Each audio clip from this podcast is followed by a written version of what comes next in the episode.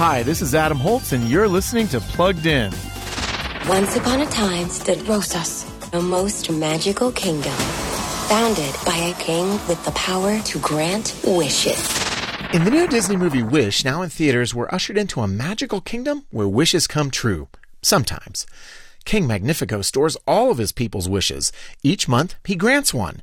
But when a young girl named Asha interviews to become his assistant, she discovers the dark truth about this manipulative king.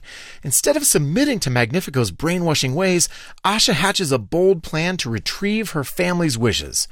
Wish spotlights Asha's bravery, but the movie also features a big focus on magic, even as it hints at denying the existence of God.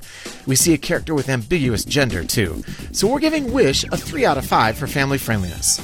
Read the full review at pluggedin.com slash radio. I'm Adam Holz for Focus on the Family's Plugged In Movie Review.